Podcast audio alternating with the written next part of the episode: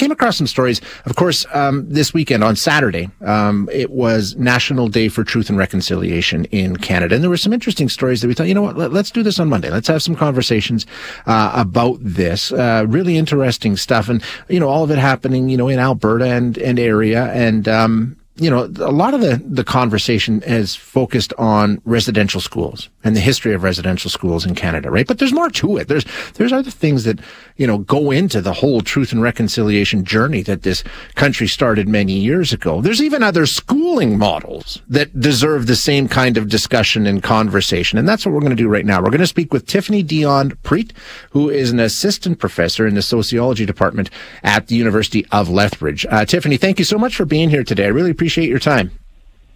Yes, thank you so much for having me. Um, you know, I, I, I, was doing some reading on some of the work that you've been doing uh, and the piece on the conversation and talking about, you know, it's not just the residential schools. There, there were a bunch of different school models in this country, and many of them actually even predated the residential schools, right?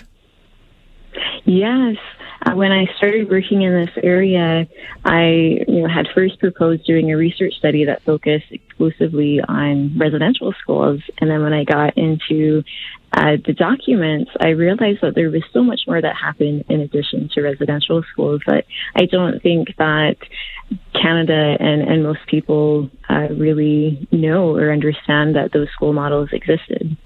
Um, what school models are there? I mean, just, let's just go through a quick rundown of some of the other ones that you, you, you document. I mean, there was an industrial school system that was in place at the time too, right?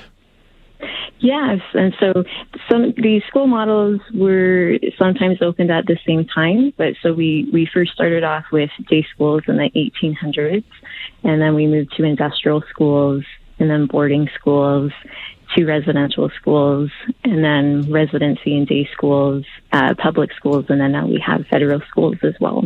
Yeah. So and it all worked together. But was the goal the same? Was it you know was uh, was it just the actual the way that kids were brought to or attended these schools that changed, and was the message continuous throughout?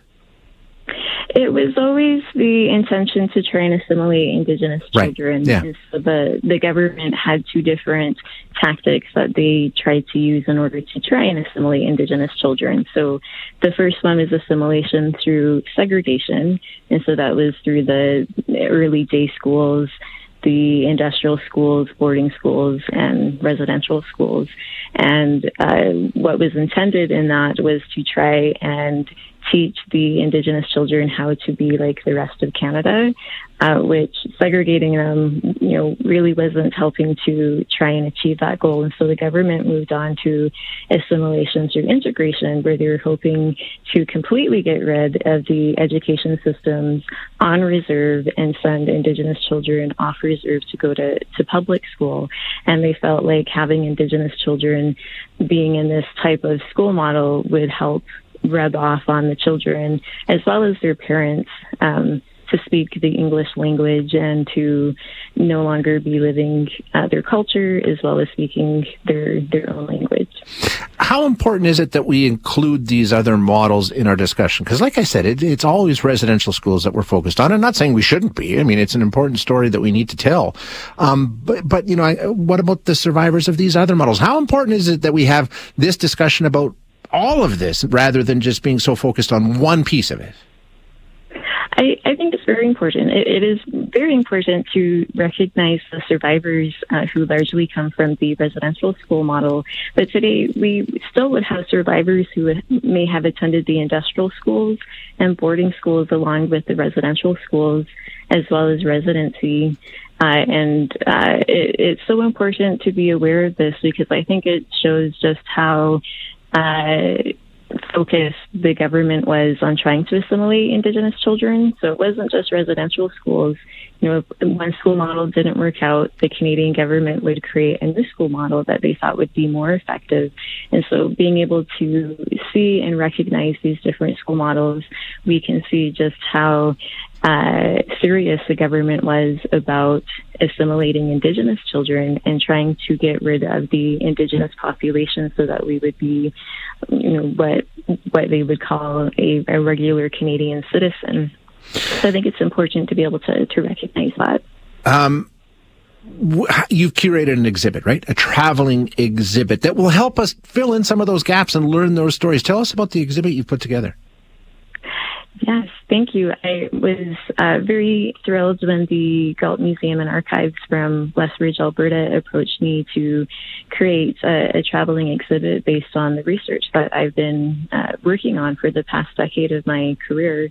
And it was really important to me in the exhibit to be able to talk about the different school models, but as well the different school policy that uh, accompanies each of these school models.